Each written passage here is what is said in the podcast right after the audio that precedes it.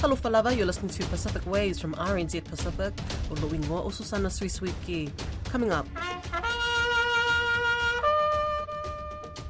Pacific soldiers past and present are honoured in this year's Anzac Day. Also, we're hoping to get the results of these specimens within the next 72 hours, and then we'll be able to provide a full breakdown. American Samoa could be looking at 31 measles cases. The country remains on alert, awaiting for official test results. And later on, so the situation is is escalating. The tension, the violence are escalating. Koroi Hawkins gets the latest on the conflicts in Papua. Anzac Day dawn services were held in several countries across the Pacific region, commemorating its soldiers who served in World Wars I and II. Lydia Lewis reports.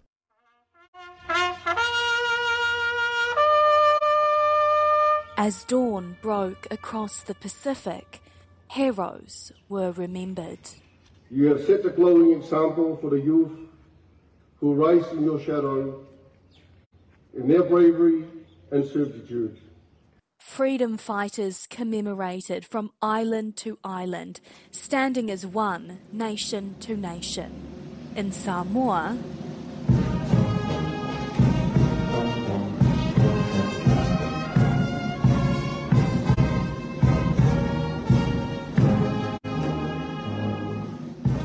Prime Minister Fiame Naomi Mata'afa attended a memorial ceremony in Apia. She paid tribute to Anzac and Samoan soldiers killed in the two world wars and commended officers from Samoa's police service currently deployed in peacekeeping missions overseas. No doubt the Anzac spirit lives on in the work of those servicemen and women currently involved in operations overseas including the United Nations peacekeepers and humanitarian missions. Let us also take this time to reflect on the families and communities who have loved ones currently deployed. Deputy Prime Minister Tuala Ponifasio honoured the sacrifice of the Anzacs and Samoan soldiers and also took time to acknowledge independence fighters who died during and between the two world wars. Our own Samoan people who lost their lives during these colonial times and were subjected to unfair treatment. Their names are not written on this memorial, but are written in history and in our hearts. Our forefathers who fought for Samoa's independence and believed Samoa could govern its people, we acknowledge you and we thank you for giving us 60 years of independence. American Samoa US Army representatives were also present. In Papua New Guinea, World War II veterans gathered at the largest war cemetery in the Pacific, Bomana War Cemetery in Port Moresby. 3,779 service people were buried there. Australia's Minister for International Development and the Pacific, Pat Conroy, paid tribute to Papuans killed in World War II. We will never forget the Papuans and New Guineans who fought alongside and supported the Australian soldiers in the most challenging of times. 40 graves here are of soldiers from the Papuan Infantry Battalion who fought bravely alongside the Australians. The Empire of Japan invaded Papua New Guinea in 1942, capturing more than half of the island before being pushed back by Allied counter-offensive, a campaign which resulted in the deaths of more than 7,000 Australians, 4,684 Americans, and more than 200,000 Japanese. An unknown number of Papuans were killed, many of whom served as scouts. In Solomon Islands, the British High Commission held a dawn service in Honiara. Solomon Scouts and Coast Watchers chairman Sir Bill Saunders says the legacy is so important. Certainly, the Solomon Scouts and Coast Watchers played a, a vital role in the victory for the US Marines who landed there in 1942. It, it, they wouldn't have won it, and they acknowledged that without the know-how and the and the intelligence that the Solomon Scouts and loyalty. And in Fiji, Prime Minister Sitiveni Rabuka paid his respects by laying a wreath at Fiji's National War Memorial site in Suva.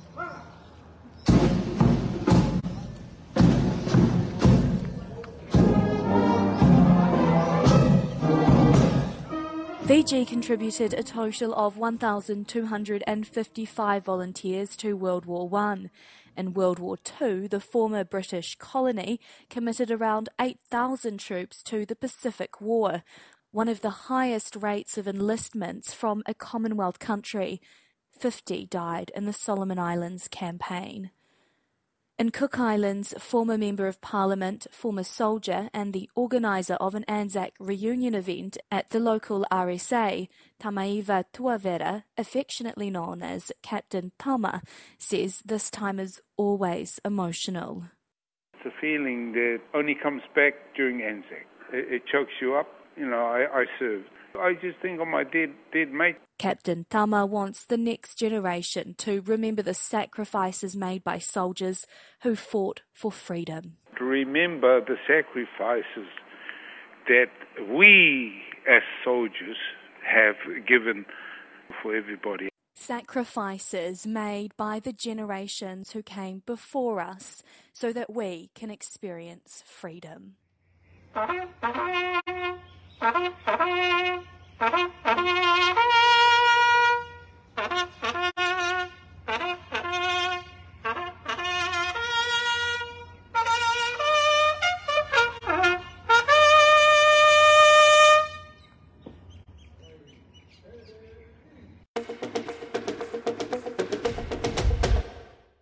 American Samoa's epidemiologist says there are now 30 probable cases of measles in the territory, up one since this morning. Tests are being sent to Hawaii tonight to confirm if the cases are measles and should be back within 72 hours. So far, there's still just the one confirmed case of measles in American Samoa. Epidemiologist Scott Anesi speaks with Caleb Fotheringham on the latest situation. So, American Samoa currently, as of 3 p.m. Monday local time, 30 probable cases that have been clinically diagnosed based on case definition, um, and still the one positive case uh, that we reported initially. At the moment, we are mobilizing our samples that were collected from these prob- probable cases. And through our partnership through CDC, and uh, Hawaii State Department of Health Laboratory were able to send the specimens with a uh, quick turnaround. We're hoping to get the results of these specimens within the next 72 hours, depending on how the testing goes, and then we'll be able to provide a full breakdown on the tests that are being sent out tonight uh, later on in the week. How confident are you that these probable cases will come back as confirmed? Well, we've also uh, requested through the lab to run it through multi panels, uh, some respiratory uh, illnesses as well, just to kind of do it thoroughly, especially if uh, on those that may be negative. So um, they have been clinically diagnosed. However, the medical team has advised that there are also other diseases that would fit the bill, if you will, for these uh, disease case profiles. And so we have requested that uh, those that may be negative um, or, or, even those that are positive to run multi panel testing on the specimens that were sent off. So at this point, we are hopeful that by the time the tests uh, come back, we'll have a better picture of what's really going on in the territory. Right, but you're treating them as if they are measles cases, though. Absolutely. The response effort has not uh, diminished in the least. We are treating this as if it was widespread measles uh, transmission in the community. The vaccination teams have been deployed. We start our mass vaccination campaign to the targeted population. We have been able to identify those in the community that are eligible for the the vaccine but are unvaccinated at this moment. Uh, the mass vaccination campaign, as well as our awareness programs and health promotion teams, they're all out there in the community. Starting tomorrow, we're ramping up our, our testing. So we are in the communities right now with advice.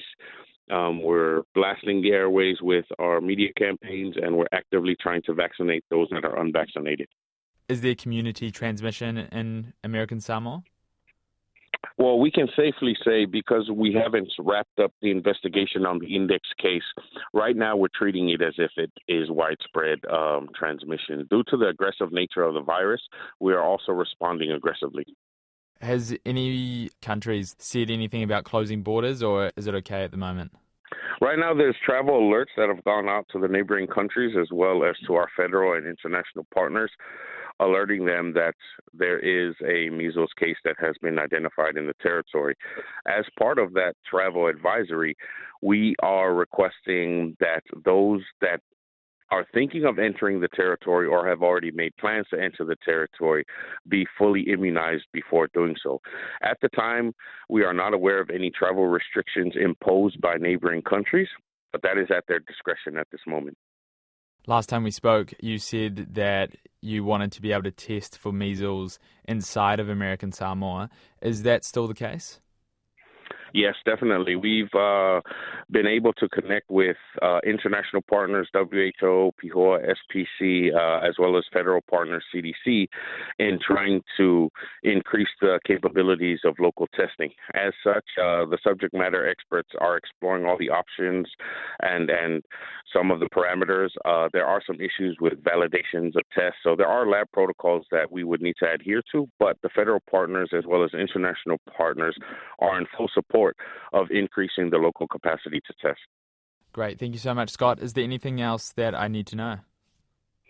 Uh, at the moment, we'll it's it's it's a waiting game. Uh, the specimens are being packed and uh, will be shipped out on a Hawaiian Air flight tonight, going to Hawaii State Laboratory.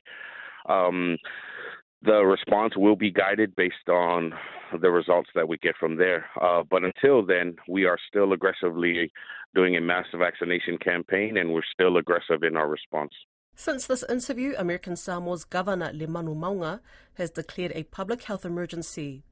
The Department of Health and American Samoa government now have the powers to contain and prevent the imminent risk of the further spread of measles, and that the Emergency Operations Centre is activated to coordinate response efforts.